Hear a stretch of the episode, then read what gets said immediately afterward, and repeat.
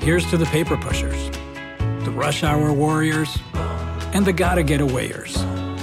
Trade the daily grind for a place to unwind, where you can rise with the tide and roll down the boardwalk, where you can eat french fries for lunch and ice cream for dinner, where your only commute is your walk to the beach, where every day feels like Saturday. Ocean City, Maryland, somewhere to smile about. Book your trip at OCOcean.com.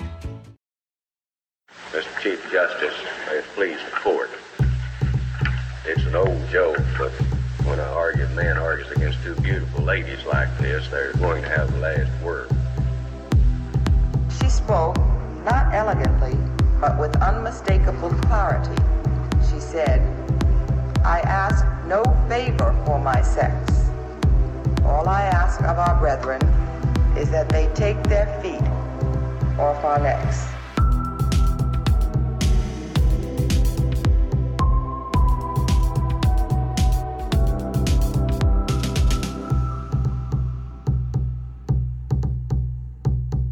Welcome back to Strict Scrutiny, your podcast about the Supreme Court. We're your hosts. I'm Melissa Murray. I'm Leah Littman in the fetal position on the bathroom floor. not really. I'm Kate Shaw. we can see Leah on video and she's not, but metaphorically, right. of course, she is.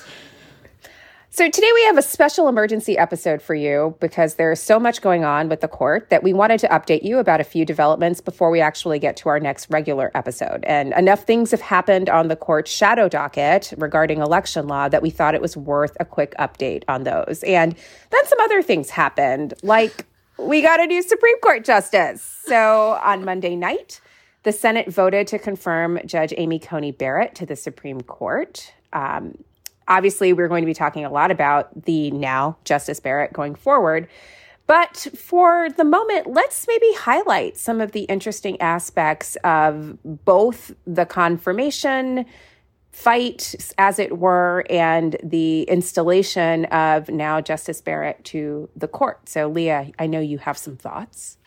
Yeah. So, um, one is just the timing of this confirmation and its proximity to the end of this election. The election will literally end a week from today. Um, and the Senate confirmed Justice Barrett a week before that happened. And they did so after more than 60 million votes had been cast. Um, you know, I also think it's worth comparing and contrasting the Republican Senate and Republican presidents quickness on this confirmation um, to Vice President Joe Biden's approach to court reform. So he's received questions about his interest in various court reforms, including court expansion. And in response to that, he announced that his intent, were he elected, would be to create a commission on court reform and that that commission would be bipartisan and it would report findings back to him after 180 days.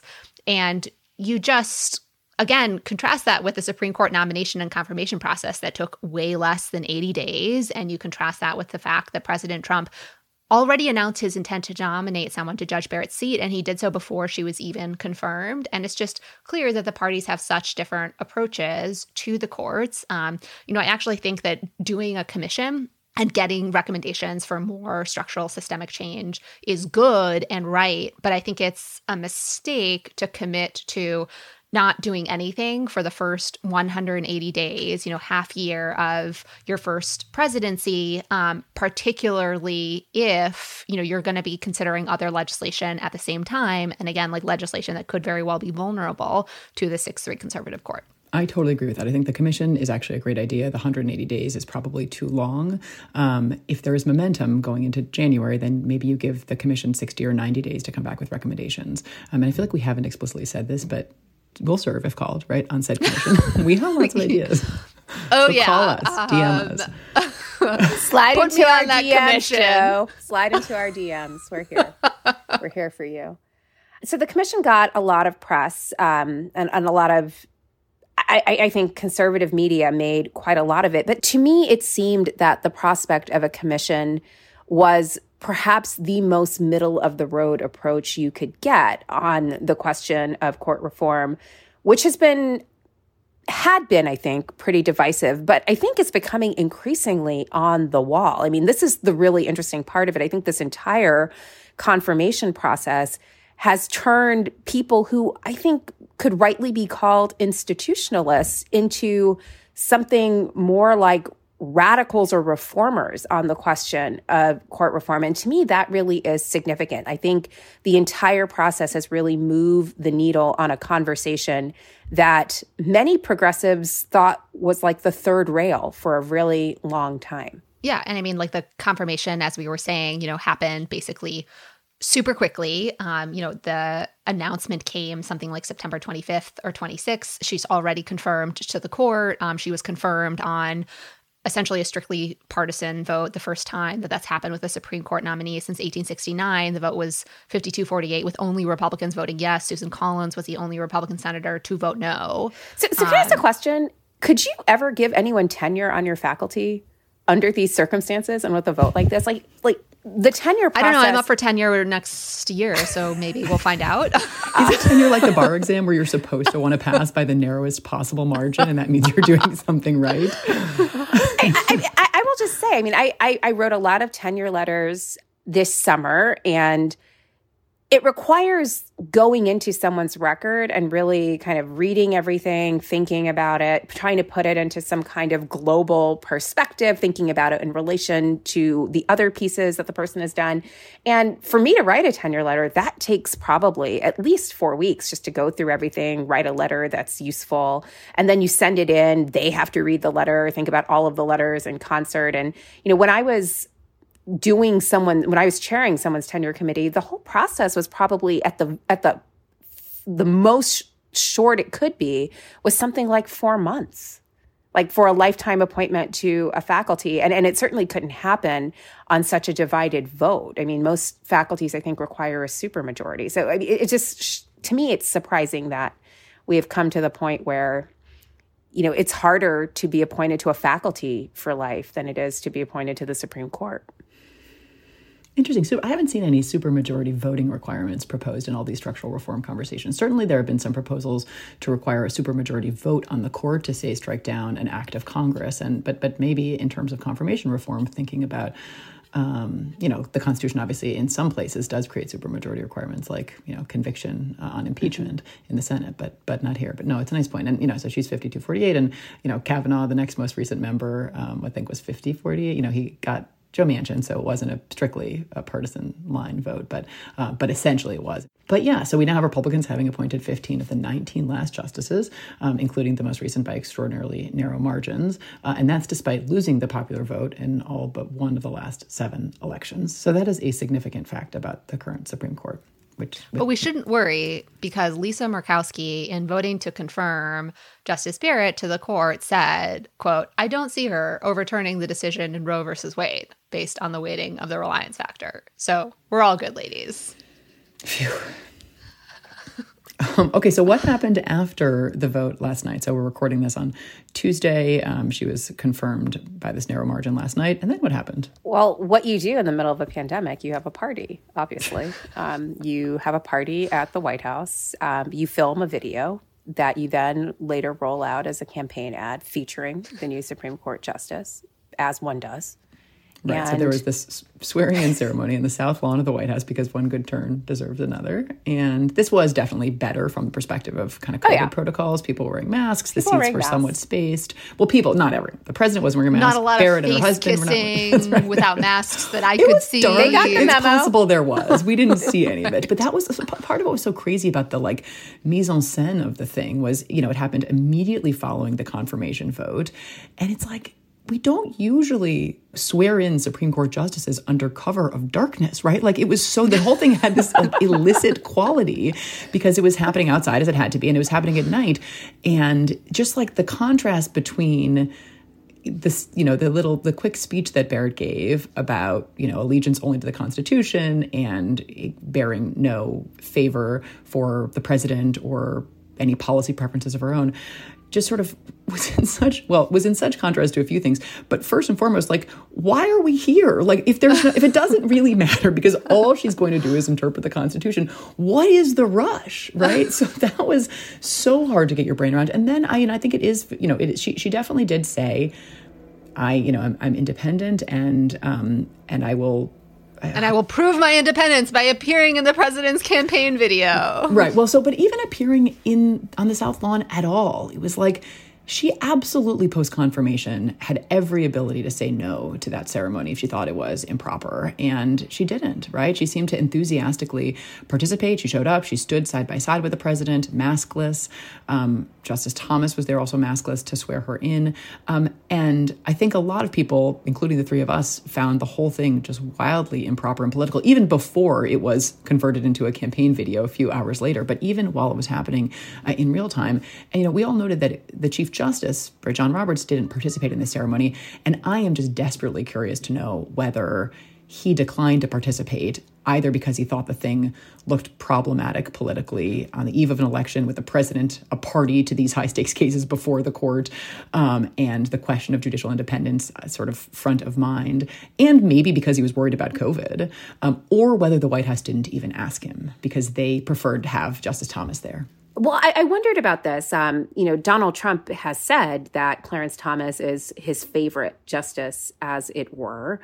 So it, it didn't surprise me that Clarence Thomas was the one to swear her in at the White House ceremony. It should be noted that she was also again installed formally to the court today um, at the court itself by Chief Justice Roberts, who administered the oath there. But for this sort of I don't know, kind of performative ceremony. It was Justice Thomas. Um, you know, part of me wondered if that was purposeful, not only because Justice Thomas is the president's favorite justice, but perhaps also because it was kind of a giant fu, I think, to liberals, to Democrats, to have the person who replaced uh, the one of the liberal lions of the court swear in someone who is replacing yet another liberal lion on the court. And the optics of clarence thomas swearing in amy coney barrett was sort of you know this is not the warren court anymore. I mean not that it ever was but it was definitely not the warren court anymore. Yeah and i mean there's another possible reading here which is that Justice Thomas and Joe Biden also obviously have some pretty significant history, right? It is arguably mm. Biden's you know, failure to do more to investigate Anita Hill's allegation during Thomas's own confirmation hearings um, that you know, prevented a further development of those allegations that might have resulted in a different outcome in his confirmation vote. I mean, I doubt anybody in the White House was thinking at that level of detail about it. Um, but there is deep history here, right, with all of these players. That's a really good point. Not to miss out on the celebration, the House GOP made sure to tweet out a congratulations on the confirmation of Justice Amy Coney Barrett. Who did they congratulate, Melissa? well, it wasn't really a congratulations. Um, they noted the confirmation of now Justice Barrett, um, and then they also wished Hillary Clinton a happy birthday. And this to me was just, um, you know, like this was petty and I, I, I, well, you know, I'm kind of sometimes here for the petty, but this was just sort of like, wow, she is living rent free in your heads 24 seven. Like she is not thinking about you. Like, why would you even bring her into this? Um, that to me was just wild. You know what it called to my mind was the last Supreme Court confirmation hearing when now Justice Brett Kavanaugh, yeah, in response to the allegations from Dr. Ford, announced, you know, what goes around comes around and described Dr. Ford's allegations as part of a conspiracy to get back because of the wrongs done to the Clintons. I mean, this is a vibe among certain people. I mean, again, I was just sort of like, you know, Mariah Carey, like, why are you so obsessed with me? like, what? I mean, it, it, was it was it was definitely a vibe. I mean, it was staffers, I'm sure, and it was, yeah, it was just like it was staffers being petty, but it it was revealing. Also, on the staffers' point, and maybe this is also a petty observation on my part, but I thought it was strange that now Justice Barrett went out of her way to thank the White House and DOJ staffers who helped her with her confirmation process. It's like, it's, you know, I, she's, I'm sure, you know, just being gracious and appreciative. But combined with her thank you to the president, the fact that I think there are no Democrats present at the ceremony, that she thanked only McConnell and Graham and not the Democrats. So I think we're extremely nice to her during the course of the confirmation hearing.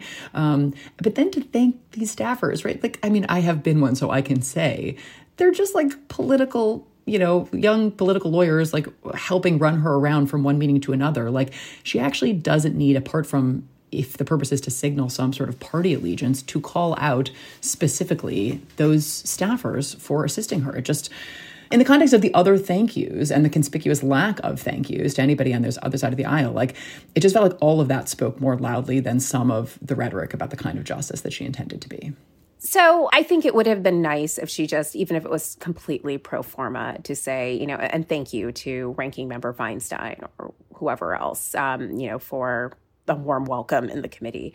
Maybe it was just you know being kind to the staffers but you know you're right in the context of the other thank yous and the absence of thanks to the other side you know it might have looked a little more partisan than maybe she even intended it to. So she's in chambers right? She was sworn in as, which as chambers? Do we know? Well Gin- i think we know there was justice ginsburg's old chambers. Yep. Oh, that was fast. Yeah. Indeed. That was really fast aren't there other chambers i mean do they have to do that like aren't there other places that people could go? When we were there, right, Leah, I certainly had more than nine chambers. Yes. There were other options, I think, available.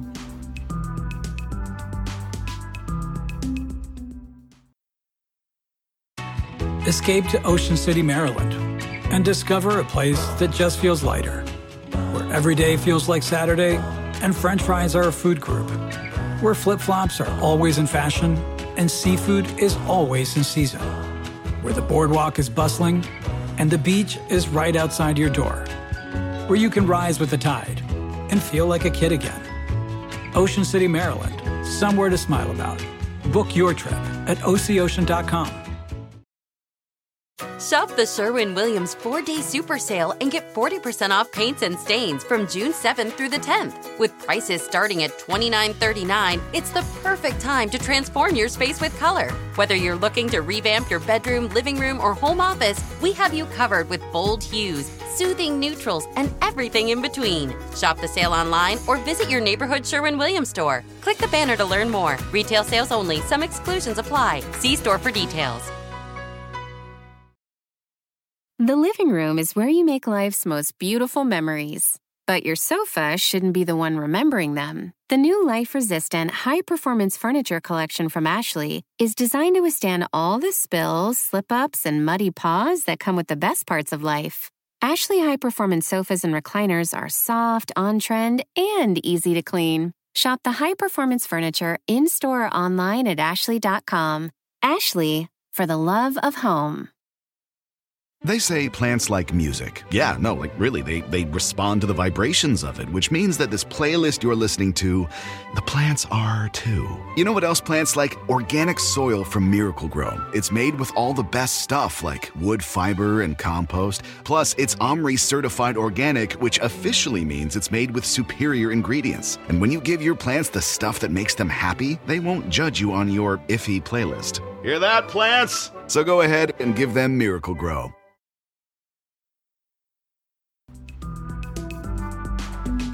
As the Senate was confirming Justice Barrett, the court released an important order on a shadow docket regarding election rules and procedures in Wisconsin.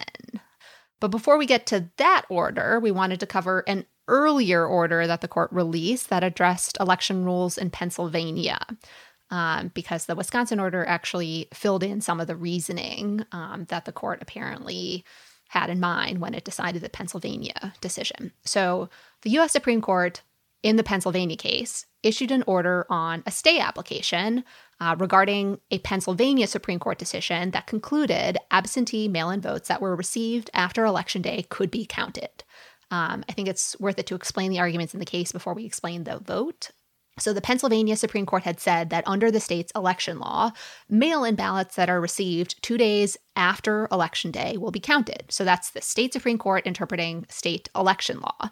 The Pennsylvania GOP then runs off to the Supreme Court and seeks a stay on two grounds. The first is that the Pennsylvania state Supreme Court decision violates the federal statute that declares November 3rd Election Day.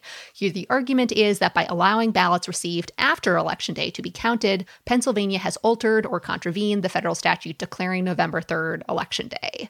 The second argument is kind of a Bush versus Gore redux. So the Pennsylvania Republicans made an argument that was outlined in a concurring opinion from Bush v. Gore that the Pennsylvania Supreme Court messed up in its interpretation of Pennsylvania state law so badly that the Pennsylvania Supreme Court had actually made election law rather than the Pennsylvania legislature, and that in so doing, the Pennsylvania Supreme Court had violated the federal constitution, which requires state legislatures rather than state courts to make election law. That was not the majority's rationale in Bush v. Gore, but there was a concurring opinion by Justices Rehnquist, Scalia, and Thomas that surfaced this. And, you know, obviously, the argument is pretty inconsistent with the idea that federalism gives state courts the final say over the interpretation of state law and that state courts are more expert and familiar with state law than federal courts are. Uh, but the Pennsylvania Republicans were saying that the state courts got the state law so wrong that it actually violated the federal constitution. And they are asking the federal court to second guess what the state court said about the state law because of this gross mistake that the state court had made.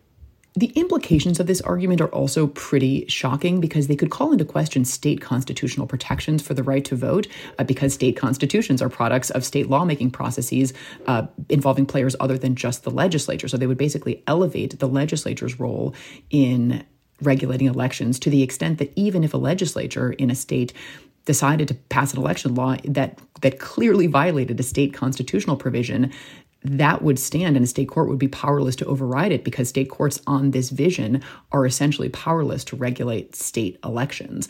Um, and you know, so what the court did here, this was a case decided just over a week ago, um, and the court tied 4 4 uh, with Justices Thomas, Alito, Gorsuch, and Kavanaugh, noting that they would have granted the Pennsylvania GOP's stay application. Um, but the other four members of the court voting to deny the stay application, and that tie 4 4 left intact the Pennsylvania Supreme Court ruling uh, that extended the receipt deadline for absentee ballots.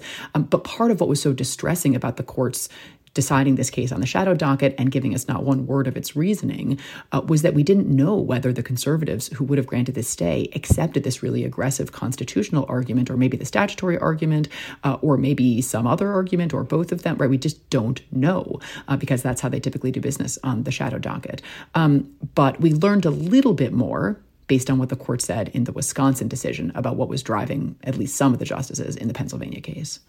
Yeah. And before we get to the Wisconsin decision, I just want to note that um, the Pennsylvania Republican Party is already back at the U.S. Supreme Court. So they have filed another stay application seeking to stay the same Pennsylvania State Supreme Court decision that said mail in ballots received two days after the election will be counted. Um, and so it's possible that we will see some decision on the stay application now that there are nine members on the court at some point this week. One thing we should say, though, the Pennsylvania GOP is back in the Supreme Court. There are now nine, uh, and yet there are very strong arguments that Justice Barrett should not participate in resolving this latest request, right, to take a second bite at the apple. And I think at least one uh, Pennsylvania county has already filed a recusal request with the Supreme Court seeking to have Justice Barrett recuse herself. So I don't think we, I don't want to leave the impression that it is a foregone conclusion that she will participate, uh, nor do I think actually it would be proper for her to do so. Uh, but yeah, so let's, so, so what happened then last night in Wisconsin, but also shedding some additional light on Pennsylvania? All right, so fast forward to Monday night. As the Senate is confirming Justice Barrett along party lines, the Supreme Court issued an order with several justices writing opinions declining to stay a Seventh Circuit decision. The Seventh Circuit decision had stayed a Wisconsin District Court decision that had effectively extended the receipt deadline for absentee ballots until after Election Day. So the district court said, in light of the pandemic and the burden on the Postal Service, you have to count ballots received shortly after Election Day. And the Seventh Circuit said, no, you don't. And now the Supreme Court has also said, no, you don't. So several justices wrote separately to explain their decisions to deny the stay. The Chief Justice used the opinion to explain his votes in this case and the Pennsylvania case, as did several other justices.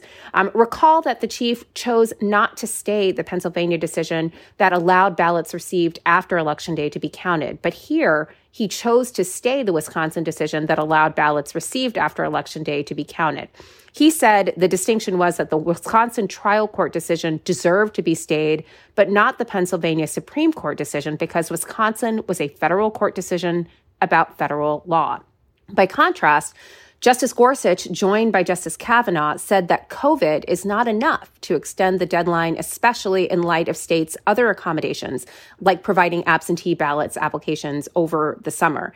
And in one very striking passage, Justice Gorsuch explained that this is so because legislatures can be held accountable. Legislators can be held accountable by the people for the rules they write or fail to write. And applying this to Wisconsin, however, that's not really true. Wisconsin is an extremely gerrymandered state, and that gerrymandering led to the challenge that made its way to the Supreme Court before being dismissed on standing grounds, Gill versus Whitford. And to give you some sense about how bad that particular gerrymander is, in 2012, Republicans won 60 assembly seats with 48% of the vote. And in 2014, 63 of the seats went to Republicans with just 52% of the vote. This is out of a total of 99 seats. Justice Kavanaugh wrote a concurrence, and here, you know, the concurrence first embraced a very muscular interpretation of the so called Purcell principle, which is the idea that federal courts should not alter the rules in an election close to the election. Um, I can't help but note, however, that Justice Kavanaugh appears to believe that this principle doesn't apply or doesn't apply to the same degree in the US Supreme Court, since, of course, he would have voted to stay the Pennsylvania State Supreme Court decision and alter the rules of the election two weeks before the election.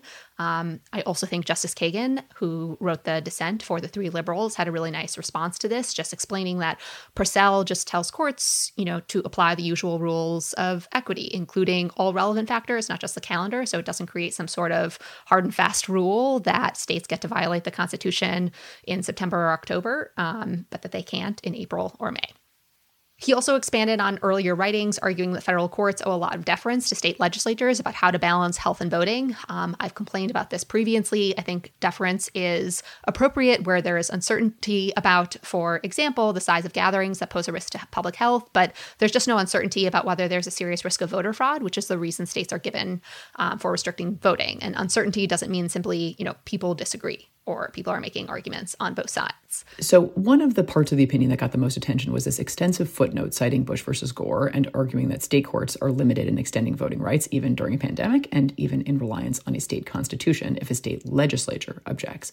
We should say this is only the second time a Supreme Court justice has cited Bush versus Gore in the last 20 years. The other was Justice Thomas in Arizona versus Arizona Tribal Council.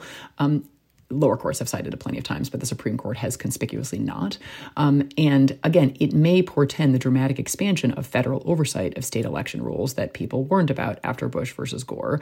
But the majority in that case did not want to embrace.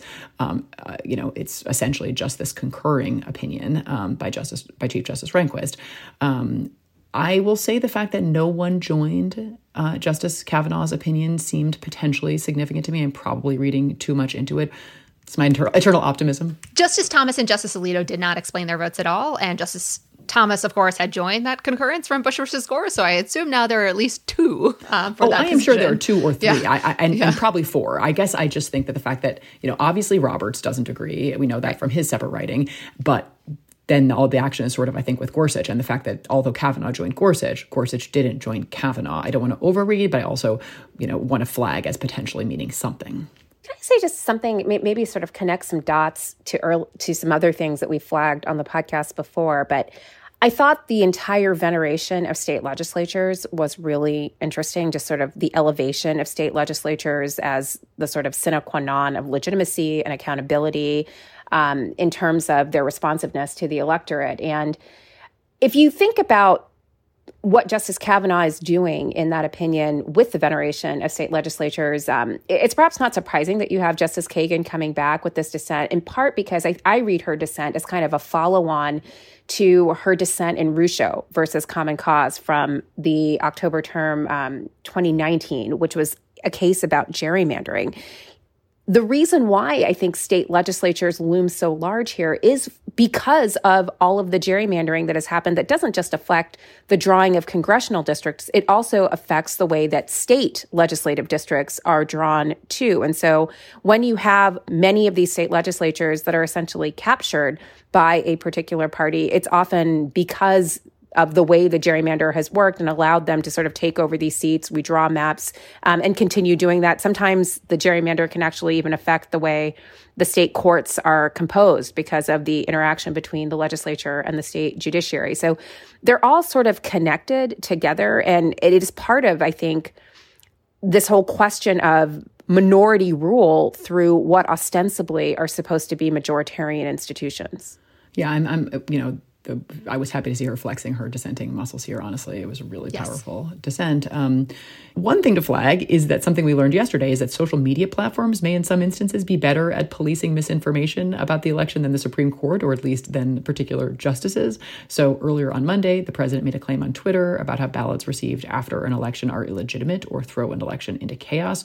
Twitter flagged that as misinformation. But honestly, Justice Kavanaugh was making kind of the same claim in explaining why the Wisconsin District Court could not extend the deadline for receipt of absentee ballots. And Kagan had an incredibly, I thought, effective response to this. She basically says, look, Justice Kavanaugh alleges that suspicions of impropriety will result if absentee ballots flow in after Election Day and potentially flip the results of an election. But this totally, this is me editorializing now, this isn't Kagan, but that totally buys in to the president's framing that the legitimate results are the election election day results. And that's never true, but it's especially not true when we have the significant percentage of the population in a pandemic of voting by mail. So she re- she responds by saying, "There are no results to flip until all valid votes are counted. Nothing could be more suspicious or improper than refusing to, to, to tally votes once the clock strikes 12 on election night. To suggest otherwise, especially in these fractious times, is disserve the electoral process. So that is pretty strong language for Supreme Court opinion. Um, and I, you know, she's suggesting that it's dangerous what he is saying. I mean, it is like it's kind of saying, you know, in order to avoid allegations that the election is rigged, like we should rig the election by just like modifying the rules again to ensure that people who voted during a pandemic by mail, some number of those votes are not going to be counted. His claim is wildly out of step with what the actual law is. So, 18 states and the District of Columbia allow election officials to count ballots after they arrive after election day. And state electors, of course, don't meet until December, 41 days after state elections. Um, if elections are close, states provide for automatic or requested recounts. Federal law creates a safe harbor provision that allows a state to certify its results, and those results are presumed conclusive if the state certifies them within five weeks of election day. So there's just nothing to this idea that all results have to be announced election day, all votes counted by then. That has never been the case. That simply can't be the case because a lot of states forbid, you know, beginning to count votes until election day itself, including a few critical states, right, like Wisconsin yes. and Pennsylvania. But but you know, and Michigan, also, yeah, yeah. Although can, some a little pre-canvassing now, right? So which a very we can do slight, processing, yeah. So that, but you can't even, I think, do that in Pennsylvania and Wisconsin. Yeah. But it's also the case that in 2018, you know, not obviously a presidential cycle, but remember there were a number of California congressional races right. we didn't know the outcome yeah. of until Katie days Porter's or in race. some instances yeah. weeks after the election. The Arizona Senate election was also not clear on election night. And you know what? the world went on. It's not that big a deal. We can all wait a few days or weeks. I think people have been trying to manage expectations in the media by simply saying that we aren't going to have election night. It's like election yeah. week. I mean, I've heard plenty of commentators on most of the channels talking about this idea that this is going to be a process. Like we're not, we may not know the winner of the election unless it is so decisive that it's a landslide. Um, otherwise, it'll be election week, and you know you're waiting for things to come in just because of the unusual circumstances that we find ourselves in. So. I, I thought this was just given all of the ways people have been trying to manage expectations about the election. This was really interesting. Um, so I also wanted to note that the Kavanaugh opinion also cited my NYU colleague Rick Pildes for the proposition that late arriving ballots can destabilize election results. Um, but in fact, in the piece that was cited, Rick Pildes recommends that ballots received after Election Day be counted on the ground that they may actually help enhance democracy by ensuring that every voter has a say in the election. So that was a bit of an inconsistency and sort of sloppy. Um, and then there's another passage in which, in which Justice Kavanaugh notes that other states, such as Vermont, by contrast, have decided not to make changes to their ordinary election rules. And this was kind of wrong because the Vermont legislature has actually authorized the Secretary of State to automatically mail a ballot to all registered voters in response to the circumstances created by COVID. And in fact, when this opinion was released, the Vermont Secretary of State tweeted out that they had made this change. So um, that's probably not going to go well in chambers we've talked about the problem of these shadow docket rulings where the court doesn't issue reasoned explanations for its decisions but you know part of the problem is it's also doing so without full briefing without argument in a very harried fashion and this concurrence really put that on display. You know those mistakes you know there were others conflating receipt and acceptance or counting deadlines in a few different places and you know he string cites a bunch of the court's stay decisions treating them as precedential even though they're not explained they're unsigned and they're not usually treated as precedent. Um, so it was just kind of a hot mess. Ladies, I got to hop off to go teach, but um, see you soon. Go get it. Okay. All right, we'll see you later. Bye. All right. Um, there was also another order. Uh, the Supreme Court issued a stay of a final decision issued after a trial in Alabama, and that decision partially enjoined Alabama rules restricting curbside voting. Um, and this was one that was, I think, watched very closely by those in the disabilities community, which really um, is a place where curbside voting is important to ensure that those who have disabilities can participate in the electoral process. Some counties in Alabama wanted to provide for curbside voting, particularly for the elderly and the disabled. And the state prohibited that. And the district court found that the state prohibitions burdened the right to vote and partially enjoined them, allowing localities to adopt curbside voting procedures if they chose to do so. The court stayed that decision over a vehement dissent written by Justice Sotomayor and joined by Justices Kagan and Breyer. Um, and at the end of that dissent, Justice Sotomayor, and I thought this was incredibly poignant, quoted Howard Porter, who is an African American man who is in his 70s, who suffers from both asthma and Parkinson's disease. And the quote says, so many of my ancestors even died to vote. And while I don't mind dying to vote, I think we're past that. We're past that time. I think that's probably right. Yeah. And I mean, like the facts of the case just highlight that, you know, these burdens are not exaggerated. They are very real for people. Porter's sister and uncle were hospitalized with COVID, and his uncle died days before the trial began. Um, so we are now waiting on a few other stay applications. We mentioned the Pennsylvania GOP's resubmission of the stay application regarding the Pennsylvania State Supreme Court decision. We're also waiting on another stay application arising out of North Carolina and the Fourth Circuit. Um, there, the local election board extended the deadline for receipt of absentee ballots to nine days after the election, and the Trump campaign and GOP are seeking a stay of that ruling. There's also another cert petition that's been pending. Um, and this is one, Leah, I, I'm not actually even sure of the caption for it, but it involves the Mississippi 15 week ban on abortion. And this has just sort of gone through multiple rounds of conference and it's still pending on the docket. And, you know, question whether now that they have a full complement of justices, whether we'll actually see whether the court takes that up or declines to take that case up. Yeah. Um, we shall see. How much ice cream have you had in the last 24 hours? Well, so actually, in the last 24 hours, what I've eaten primarily has been chocolate pecan brownies, Yum. Um, creme brulee, Ooh. several different flavors of Moscato, um, and uh, Zingerman's sandwiches. Oh, I had a Zingerman So, sandwich in. Ann Arbor once. It was delicious. And they have Yeah. this coffee cake. Like, so someone sends me this coffee cake every hol- for every holiday season, and it's like the sour cream coffee cake. And they must Yes. put so much sour cream in it because by the time it gets to California, it's still moist, which means like it's literally made with only fat, and it's delicious. um, yeah, that's a good way to get through. That's a good Yeah. way. Um, so that's been the last 24 hours. Um, really looking forward to the next week. Um, speaking of the next week, election day is a week from today, and it is really important that we all vote. So, how are we? Slash, how have we voted? I personally filled out my mail-in ballot and dropped it off at a very convenient drop box located in the Ann Arbor City Hall. Kate, who had to hop off to teach, filled out her absentee ballot and I believe mailed it in. She can correct me later if I was wrong. Have not yet voted, but I am going to take my mail in ballot and take it to a drop box or alternately just drop it off at the local county clerk's office. But um, yes, definitely make a plan to vote and to take it in and do it in person. This is probably not the time to be relying on the postal service. Yeah. Um, so that's probably all we have time for. Um, we will, or I will, try to peel myself off the bathroom floor and out of the metaphorical fetal position before the next episode that we are recording at UVA, which we're very excited about. Thanks to our producer, Melody Rowell. Uh, thanks to Eddie Cooper for making our music. Thanks to all of you for supporting the show. You can support the show by becoming a subscriber at glow.fm forward slash strict scrutiny.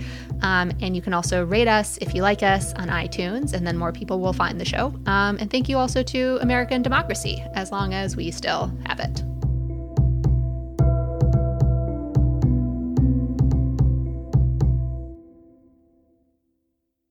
The living room is where you make life's most beautiful memories. But your sofa shouldn't be the one remembering them. The new life resistant, high performance furniture collection from Ashley is designed to withstand all the spills, slip ups, and muddy paws that come with the best parts of life. Ashley high performance sofas and recliners are soft, on trend, and easy to clean. Shop the high performance furniture in store or online at ashley.com. Ashley, for the love of home. Here you are, BPMs high, sweat dripping, body moving, tongue panting. You're working hard, real hard, and you're thirsty. You need vitamins, nutrients for peak performance and energy. And your plants do too. Aw, I mean, just look at the little guy. Water soluble plant food from Miracle-Gro is full of essential nutrients. Just a little scoop into your watering can, and boom, instant feeding and bigger, more beautiful plants. It's kind of like a sports drink for your plants. You may have to suffer from heat, but your plants do not.